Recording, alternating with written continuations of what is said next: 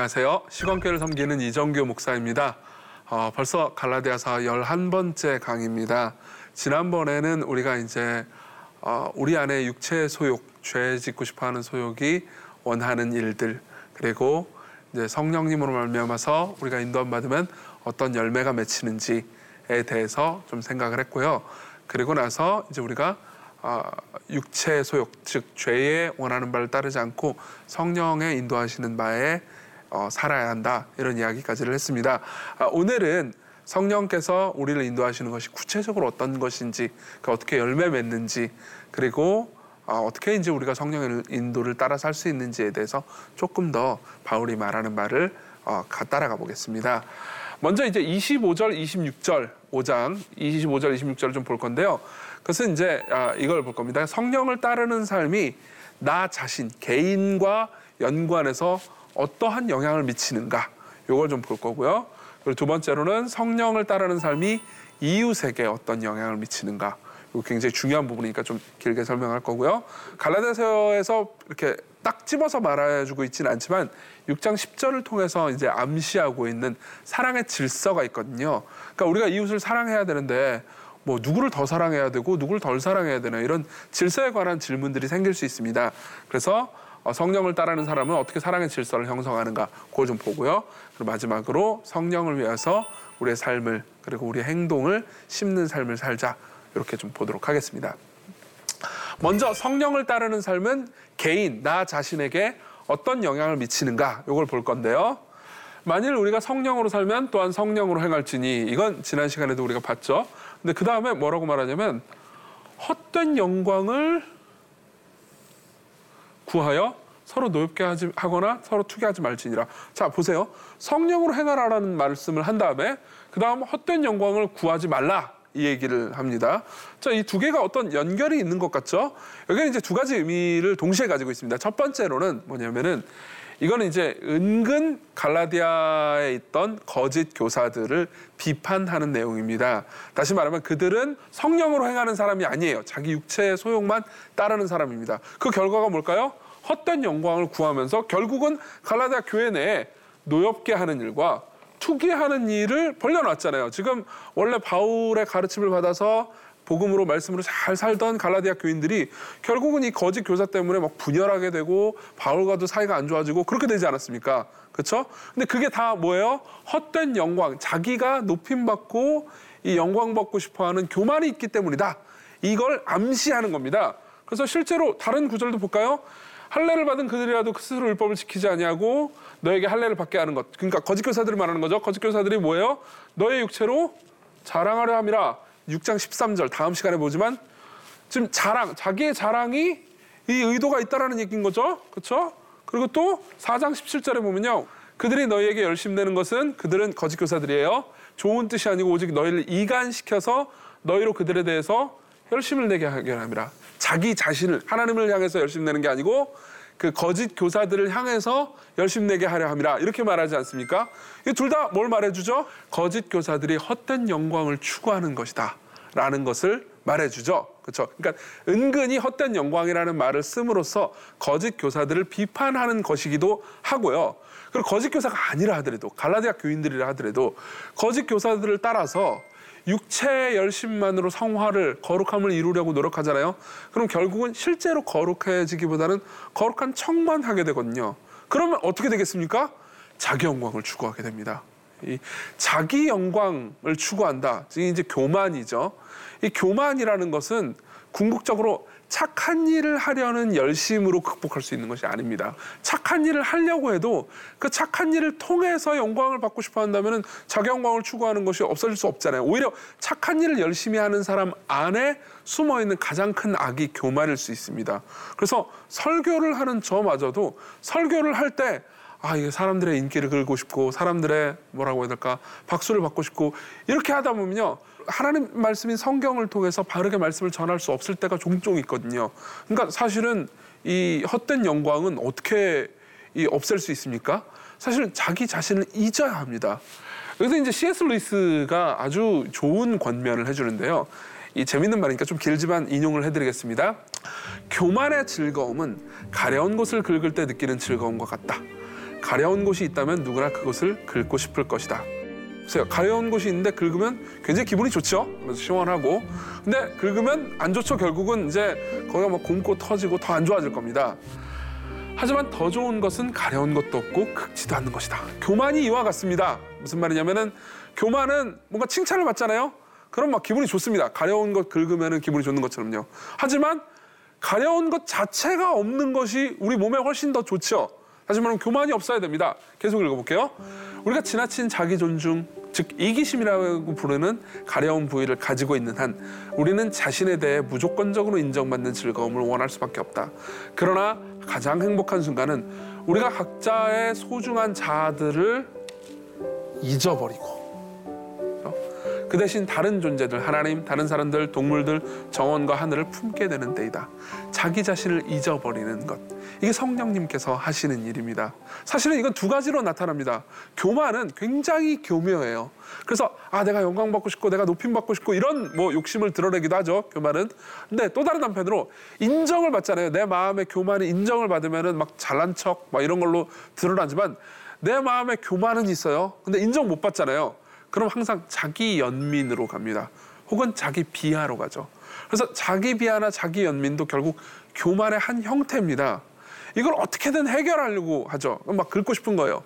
근데 긁을 때마다 결국은 잠시 기쁘지만 이내 더 덧나버려 가지고 우리의 영혼을 해칩니다. 근데 성령 하나님은 무엇보다 성경을 통해서 그 하나님의 말씀을 듣는 것을 통해서 예수님을 크게 보이게 만듭니다. 예수 그리스도가 얼마나 위대하고 아름다우신지 그분이 우리를 위해서 하신 일이 얼마나 큰지에 대해서 계속 보게 만드세요. 그럼으로써 점점 자기 자신을 잊게 만듭니다. 그리고 이웃을 보게 하고요. 그렇기 때문에 성령님께서 진짜 하시는 일, 성령 충만한 사람이 이 경험하는 가장 중요한 첫 걸음은 자기 자신에 대해서 더 이상 의식하지 않게 되는 거예요. 자기 자신을 막 못하고 막 무슨 뭐 이상한 존재로 비하하지도 않고 자기 자신에 대해서 막 높임받아야 된다고 의식하지도 않게 됩니다. 무엇보다 하나님을 생각하게 만들죠. 자, 그래서 성령을 따르는 사람은 결국 이제 하나님을 높이고 사랑하니까 이제 이웃에게 펼쳐지거든요. 좀 보겠습니다. 형제들아, 만일 사람이 무슨 범죄한 일이 드러나거든 신령한 너희는 온유한 심정으로 그러한 자를 바로잡고 이렇게 얘기합니다. 자, 아까 이제 5장 24절에 성령으로 행하라고 말하잖아요. 그리고 이제 25절 26절에 이제 자기를 입는 그러니까 헛된 영광으로 투기하지 말라고 하잖아요. 근데 그리고 나서 바로 성령으로 행하라는 이야기를 여기로 이어갑니다. 그러니까 사람이 그러니까 어떤 이제 형제자매 중에서 뭐 어떤 범죄한 일이 드러납니다. 그러면 온유한 심정으로 그런 자를 바로잡으라고 합니다. 이게 성령으로 말미암은 사람들, 성령 충만한 사람들이 이 경험하는 혹은 행하는 일입니다. 성령 충만한 사람은 자신이 죄인이라는 것을 알기 때문에 자신이 용서받고 사랑받아야 된다고 생각도 하지만 또 자기 주변에 있는 사람들을 그 사람도 죄 때문에 고통당하는 사람들이잖아요. 그 사람들을 바로잡고 사랑하려고 합니다. 물론 거기에는 조건이 있어요. 자기를 살펴보죠. 그렇죠? 누군가 죄를 지었습니다. 죄 문제에 대해서 냉담해지지 않습니다. 예. 죄 문제에 대해서 막 버려두고 막 정죄하지도 않고요. 그렇다고 그래가지고 뭐 남이 죄 지었으니까 신경 쓰지 말자. 남은 나만 잘 살면 되지. 이렇게 하지도 않아요. 우선 자기를 돌아보고요. 그리고 이웃을 바로 잡아 주라고 하되 온유한 심령으로 그렇게 하죠. 네. 자, 이걸 좀 더 좀 더 확장해서 설명해 볼게요. 너희가 짐을 서로 지라. 아까 이제 1절의 이야기를 2, 3절에서 좀 더 확정해서 좀 더 보충 설명해 주는 거라고 생각하면 됩니다. 이 이웃이 죄를 저지릅니다. 저 교회 내 어떤 사랑하는 형제가 죄를 저질러요. 그걸 이제 이 대처하는 가장 쉬운 이 가장 좋은 사람들이 생각하는 좋은 방법은 냉담해지는 거죠. 저 그냥 죄를 지었나 보다. 저 사람은 저 사람대로 처리되겠지 뭐 하나님께서 알아서 하시겠지. 이게 어떨 때 보면 굉장히 믿음의 표현인 것 같지만 사실은 냉담함의 한 표현입니다. 근데 그러지 말고 그 사람이 어떻게 하다가 죄를 짓게 됐는지 혹은 고난을 겪었다면 왜 고난을 겪게 됐는지 서로 죄짐을 그리고 고난의 짐을 나누어지라는 거죠. 그래서 그리스도의 법을 성취하라 합니다. 이 그리스도의 법은 율법을 가리킵니다.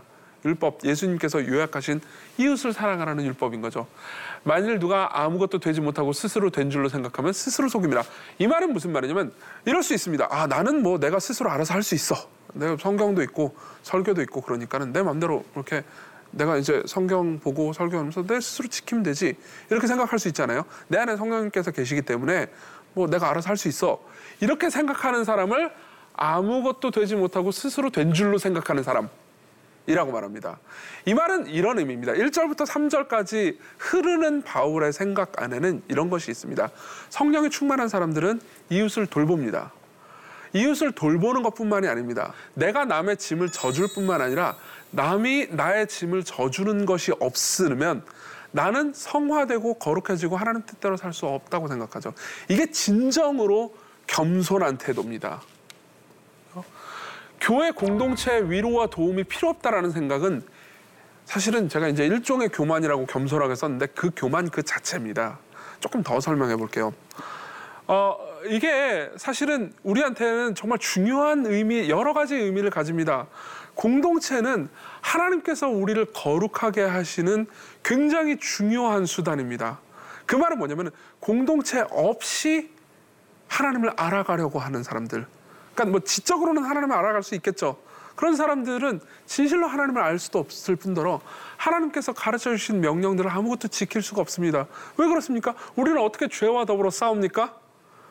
공동체와 더불어 싸웁니다. 죄를 싸우는 것은 개인 프로젝트가 아닙니다. 공동체적 프로젝트죠.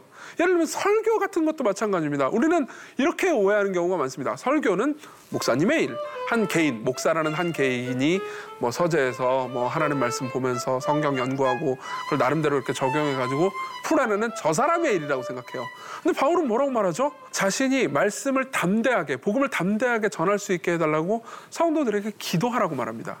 여기서 기도는 그냥 보조적인 일이 아닙니다. 바울은 그런 의미로 이야기해 준 게 아닙니다. 설교라는 일이 다시 말하면 복음을 전한다라는 일이 바울 개인의 프로젝트가 아니고 성도들이 다 함께 해야 하는 프로젝트라고 생각하는 거죠. 설교가 그럴진데 성화 우리 개개인이 거룩하게 살아가는 것은 얼마나 더 중요한 공동 프로젝트겠습니까? 그렇기 때문에 여러분들에게는 서로 짐을 져주는 죄를 고백하기도 하고요. 그 죄에 대해서 살피면서 온유한 마음으로 돌아보기도 하고 남의 죄를 보면서 여러분들한테는 반면 교사도 필요해요. 남의 죄를 보면서 아 나는 저렇게 살면 안 되겠구나 저런 죄가 나에게도 있구나 그러면서 회개하려는 사람들이 필요합니다. 그렇기 때문에 만일 이 영상을 보고 계신 분들 중에서 그러한 공동체가 없이 홀로 영상을 보고 계신 분이 있다면 빨리 하나님의 말씀에 헌신되고 사랑하는 좋은 공동체를 찾으십시오. 정말 강하게 권면드리고 싶은 것은 이렇게 서로 짐을 지는 공동체, 함께 성화의 프로젝트를 수행할 성령의 공동체를 빨리 찾으시라는 겁니다. 교회에 대해서 예배만 드리지 마시고 그 예배의 삶을 함께 살아나갈 사람들과 함께 거하십시오. 자, 어쨌든 이야기를 했고요. 자, 4절, 5절도 좀 볼게요. 4절, 5절은 이렇게 얘기합니다. 각각 자기의 일을 살피라. 그리하면 자랑할 것이 자기에게는 있어도 남에게는 있지 않냐니 각각 자기의 짐을 질 것이라. 이건 아까 얘기하는 것과 좀 반대되는 느낌이 들죠? 각각 자기의 짐을 질 것이다. 이거는 이제 바울이 이, 이런 표현을 쓰면 좀 그렇지만 일종의 노파심입니다. 자기 죄에 대해서는 전혀 신경도 안 써요. 자기 짐은 안 집니다.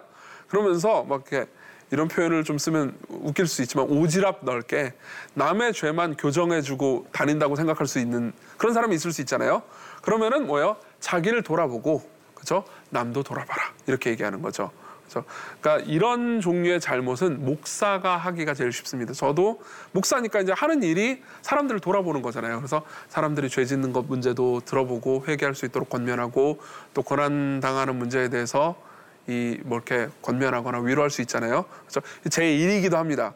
근데 자기 자신은 안 돌아보고 그래서 자기의 죄에 대해서 생각하지도 않고 자기가 뭐 혹독한 고난이 있어도 아무도 의지하지 않고 홀로 살아가는 것은 좋지 않습니다. 그러니까 사실 목사도 결국은 공동체의 일원에 불과해요. 연약한 지체입니다. 그러니까 서로 사랑해 주어야 합니다. 자, 그래서 6절이 나오는 거죠. 이 6절이 이제 안 나올 수가 없습니다. 바울의 의식 가운데서는 가르침을 받는 자는 저 가르침 받는 자는 가르치는 사람은 뭐 그냥 늘 가르치는 사람이지 뭐 이렇게만 생각하기 쉽거든요. 나는 그 사람부터 도움만 받아야지 이렇게 생각하기 쉽은데 그것은 서로 짐을 지는 원리에 합당하지 않습니다. 그렇죠? 가르치는 자와 모든 좋은 것을 함께 하라 이렇게 얘기합니다. 그렇죠? 그냥 일차적인 의미는 아마 경제적인 부양을 의미하는 것 같아 보입니다. 근데 바울이 그냥 경제적인 부양 혹은 뭐 돈을 줘라 이렇게 얘기하지 않고 좀 뭉뚱그린 표현이죠. 좋은 것을 함께하라라고 이렇게 좀 뭐랄까 추상적으로 표현한 이유는 이겁니다. 그러니까 서로 짐을 져주라는 거죠. 그것은 경제적인 짐을 지는 것일 수도 있습니다. 그렇죠? 그리고 또 하나는 서로의 연약함과 그 뭐라고 할까 죄 이런 것들을 함께 이 헤쳐나갈 수 있는 용기일 수도 있습니다. 그러니까 사실 목회자도 이 문제에 있어서 굉장히 겸손해야 됩니다. 오늘은 제가 이렇게 말을 하지만 저 스스로에게 하는 말도 참 많네요. 자, 그러면서 이제 10절에 이렇게 얘기를 하죠. 그러므로 우리는 기회 있는 대로 모든 일에 이들에게 착한 일을 하되 더욱 믿음의 가정들에게 하라. 이렇게 얘기합니다. 이게 지금까지 이제 이웃을 사랑하고 그렇죠? 이웃의 짐을 함께 지라 라는 얘기였잖아요. 그렇죠? 목회자도 포함입니다. 근데 그, 그렇기 때문에 이제 사실 모든 이가 여기 등장하는 거잖아요. 근데 그 중에서 모든 이들에게 착한 일을 하되 더욱 믿음의 가정들에게 착한 일을 하라고 합니다. 여기 보면은 일종의 질서가 존재하죠. 그렇죠? 믿음의 가정들에게 착한 일을 해야 됩니다. 그러니까 믿음의 가정이 질서에 있어서 좀 더 우선순위에 있어요. 근데 그럼에도 불구하고 모든 일에게 할 수 있는 대로 기회 있는 대로 모든 이에게 착한 일을 말하라고 하죠.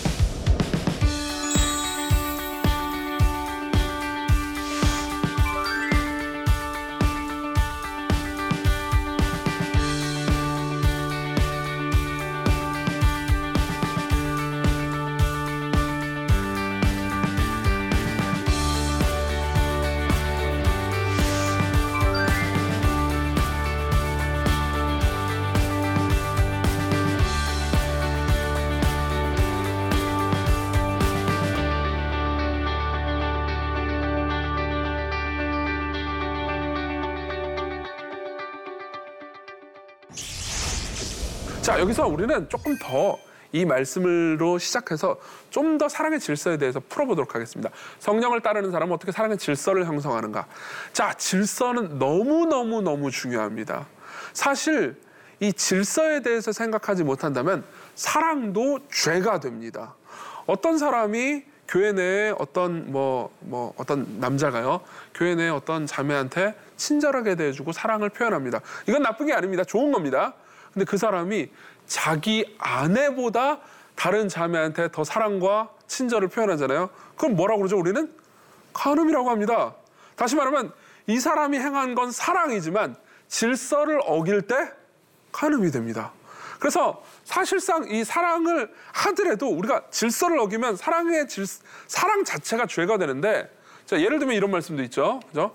누구든지 자기 친족, 특히 자기 가족을 돌보지 않으면 믿음을 배반한 자여 불신자보다 더 악한 자라 이렇게 말합니다. 디모데전서 5장 8절인데 이게 문맥이 뭐냐면은 과부들을 도와줘라. 참 과부들을 존대하라.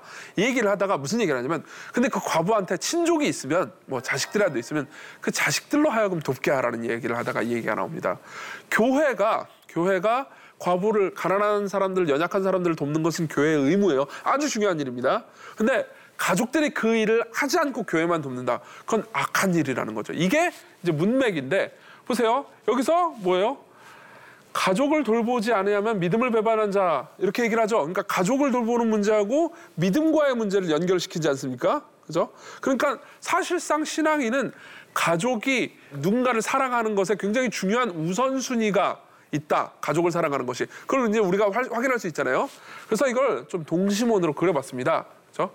자, 이게 이제 우리가 생각하는 질서인데 아까 바울이 말했듯 우리는 모든 사람 할 수 있는 대로 기회 있는 대로 모든 사람을 사랑하고 모든 사람한테 착한 일을 행해야 됩니다. 그렇지만 제일 우리가 생각해야 되는 사랑의 최고의 질서는 누구겠죠? 하나님입니다. 하나님보다 무슨 다른 것을 사랑하든 그것은 우상 숭배입니다.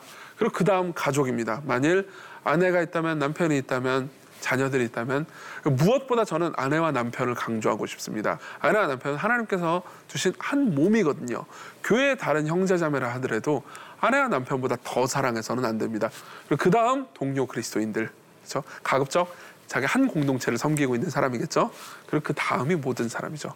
이 질서에 따라서 사랑해야 하며 성령 하나님은 우리가 이 질서에 따라서 사랑을 형성하고 우리 삶의 규모를 잡을 수 있도록 돌보아 주십니다. 자, 그래서 이제 마지막으로 이제 그러면은 어, 바울은 권면을 하고 싶은데요. 이제 이런 그 사랑의 질서를 형성하면서 이웃을 사랑하는 삶을 살아가야 되지, 되지 않겠습니까? 지금까지 우린 두 가지를 봤습니다. 첫 번째로는 우리가 우리 자신에 대해서 어떤 질서를 형성해야 됩니까? 우리 안에 있는 교만을 죽이고 헛된 영광을 따르면 안 됩니다. 그리고 두 번째로는 이웃을 질서에 따라서 사랑하고 짐을 서로 져줘야 되는 거죠. 그렇죠? 그래서 그 일을 위해서 계속 심으라고 합니다. 자, 설명을 좀 이, 말씀 읽어가면서 설명을 해볼게요. 스스로 속이지 말라. 하나님은 업신여김을 받지 아니하시니 사람이 무엇으로 심든지 그대로 거두리라. 자, 자기 육체를 위하여 심는 자는 육체로부터 썩어질 것을 거두고 성령을 위하여 심는 자는 성령으로부터 영생을 거두리라 이렇게 얘기합니다. 우리는 이 말씀을 보면서 아 그러니까는 뭐 나쁜 짓은 하지 말고 착한 일은 하라는 건가 이렇게 오해하기 쉽습니다. 근데 단순히 그런 의미는 아닙니다. 우리가 하나님의 말씀인 성경 있잖아요. 성경을 보면서 성령 하나님의 인도를 따라서 그분의 말씀을 따라서 순종하고 그분을 의지하고 신뢰하는 삶. 그게 성령을 위해서 심는 것을 의미합니다. 단순히 열심히 있는 삶을 의미하는 게 아닙니다. 그렇죠? 그리고 자기의 육체를 위해서 심는 것은 그 반대를 의미하겠죠. 그렇죠? 많이 설명했습니다. 근데 여기서 바울은 심는 이라는 비유를 사용합니다. 이 비유를 사용한 것은 바울이 생각할 때 일종의 고도의 전략이기도 합니다. 왜냐하면은 이게 이제 농부 비, 농사 비유인 거죠. 그렇죠? 이 농사는 농부가 열심히 해야 열매를 거두겠죠. 근데 농부가 열심히 한다고 해서 무조건 열매를 거둘까요? 그렇진 않죠. 하늘에서 비가 내려줘야 됩니다. 땅이 그래서 잘 개간돼야 되고요. 심는다라는 것에 인간의 투자라는 개념이 있습니다. 인간이 하는 일이라는 개념이 있죠. 물론 우리의 성화는 우리의 노력으로 이루어지는 것은 아닙니다. 더 정확히 말하면 하나님께서 우리의 노력을 통해서 이루시죠. 그런데 보세요. 그때 이 심는이라는 말 안에 이제 그 암시가 숨겨져 있는 겁니다. 성령을 위해서 심는 자는 즉 성령님의 말씀과 인도하심을 순종하면서 따라가는 사람들은 하늘에서 비가 내릴 겁니다. 그렇죠? 그래서 자신이 능력으로는 할 수 없지만 하늘에서 비가 내리듯 성령님께서 주실 거예요. 그러면은 나중에 그런 열매가 맺히잖아요. 그러면 놀랍게도 아 내가 노력해서 이렇게 거룩해진 게 아니고 하나님께서 나를 이렇게 거룩하게 변할 수 있도록 인도해 주셨어. 이건 전적인 하나님의 은혜야라고 고백하게 되겠죠. 그렇지만 육체를 위해서 심는다라는 건 뭡니까? 그래서 하나님의 성령의 인도하심을 따르지 않고 그분의 도우심을 구하지도 않고 자신의 멋대로 살아가든지 아니면 하나님의 인도하심 복음으로 말미암아서 자신을 하나님의 맡, 하나님께 맡기는 겸손한 순종이 없이 그냥 자신의 육체의 소욕을 채우기 위해서 교회 내에서의 일이라도 열심을 내는 것을 의미하죠. 그때 그 그런 이제 이 성령을 의지하고 순종하라는 이야기를 하면서도 스스로 속이지 말라라고 말합니다. 왜 이 얘기를 했을까요? 이것은 쉽지 않은 구절이긴 합니다. 그렇지만 바울의 그 말의 문맥에 따라서 가장 합당한 해석은 이겁니다. 스스로 속이지 말라. 하나님은 업신여김을 받지 아니하시니 아니하시나니. 이 여기까지 가면 이제 사람들이 이렇게 생각할 수 있습니다. 아, 우리가 우리 육체로 말미암아 거룩함을 이루는 게 아니고 성령으로 거룩함을 이루는 거구나. 그러면은 마치 성령께서 내가 원래는 선행을 하고 싶지도 않은데 막 뭔가 사이다가 튀어오르듯 막, 막 성인의 선행을 막 하지 않으면 견딜 수 없는 마음으로 확 어느 날 갑자기 막 수련회 한번 갔다 오면 바꿔주실 거라고 오해할 수 있습니다. 그건 사실 하나님을 이 스스로 속이는 거고 하나님을 없인 여기는 것에 불과하죠. 농사는 지속적인 노력이 필요합니다. 뭐, 뭐 하루 이렇게 저기 씨 심고 하루 지났다고 그래가지고 바로 열매 맺을 수 있는 게 아니잖아요. 그 가운데는 해가 너무 세게 내리쳐가지고 농사 망했다라고 생각하는 순간들도 있을 거고요. 비가 안 와가지고 막 망했다라는 생각하는 순간도 있을 거고요. 그리고 그 와중에 막 비가 엄청나게 내려가지고 아, 이제 흥하겠구나. 라는 확신이 들 때도 있을 겁니다. 우리 긴 신앙생활도 그렇습니다. 우리의 신앙생활에 보면은 아, 내 거룩하면 왠지 후퇴한 것 같아. 라고 느껴질 정도로 굉장히 연약해질 때도 있고요. 그리고 무언가 뭐 수련회든 뭐 예배든 뭐를 통해서 정말 큰 은혜를 누려서 아 내가 이제 하나님 뜻대로 열심히 살 수 있을 것 같아. 그러면서 용기함과 능력을 얻는 순간들도 있죠. 그죠? 그 긴 기간을 바울은 농사로 비유하고 있습니다. 그래서 하나님을 신뢰하면서 하나님 엽신여기지 않고요. 무슨 뭐 그러니까 이런 거에 속지 마십시오. 무슨 뭐 성화를 이룰 수 있는 다섯 단계 뭐 뭐 거룩한 삶을 이룰 성취할 수 있는 일곱 가지 방식 이런 것들은 다 뭐 약간의 유익이 되겠지만은 궁극적으로는 쓸모가 있지 않습니다. 그래서 그래서 성령을 신뢰하면서 공동체를 의지하면서 하나님을 바라보면서 하나님께서 우리에게 비를 내려주시고 우리에게 열매 맺게 하실 것을 신실하게 기다리는 삶, 즉 인내하는 삶만이 어, 열매를 맺게 만들죠. 자, 그래서 6장 9절은 이렇게 얘기합니다. 우리가 선을 행하되 낙심하지 말아라. 포기하지 아니하면 때가 이름에 거두리라. 이렇게 얘기를 합니다. 자, 그럼 이제 마지막으로 우리가 적용할 점들을 좀 생각을 해보도록 하겠습니다. 자, 세 가지인데요. 첫 번째로는 아까 봤죠. 교만이라는 게 뭐죠? 일종의 가려움이라고 했습니다. 자신을 의식하지 않고 하나님의 영광을 바라보면서 하나님의 영광을 위해서 살아가자. 그렇죠? 특히 자기 자신을 너무 깊이 생각하는 것을 주의하십시오. 자신의 죄를 깊이 생각하는 건 나쁜 게 아닙니다. 그렇지만 죄에 빠져서 절망해서도 안 됩니다. 자신이 잘한 걸 보면서 으쓱해서도 안 됩니다. 오히려 이 모든 것들을 예를 들면 죄를 바라보면 죄를 용서하실 하나님을 그리고 자신의 의를 보면은 이 의를 내게 베푸신 하나님을 찬양하는 게 좋죠.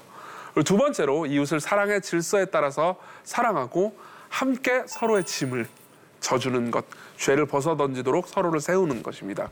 그리고 세 번째로 이 일을 신실하게 행하면서 하나님의 은혜를 하늘의 비를 갈망하자. 이게 우리가 생각해야 되는 적용인 것 같습니다. 네. 어, 지금까지 11강을 했고요. 어, 지금까지 시청해 주셔서 감사합니다. 다음 주에는 마지막 강이 될 것 같은데 마지막 강을 통해서 갈라디아서 전체를 총정리해 보도록 하겠습니다. 시청해 주셔서 감사합니다.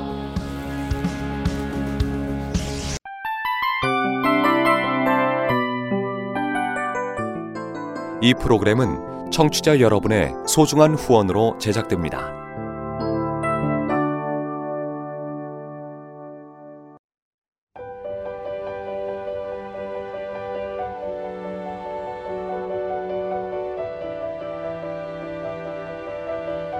세상에는 수많은 교회들이 있지만 더 깊이 있는 말씀 강해를 찾기 위해 크기로만 교회를 선정하지 않습니다. 보다 좋은 영적 콘텐츠를 더 많이 나누기 위해 방송비를 받지 않습니다. 1년 365일 복음만 전하고 싶어서 우리는 광고를 하지 않습니다. 온누리의 복음을 땅끝까지 CGN TV와 함께 땅끝 선교사가 되주세요.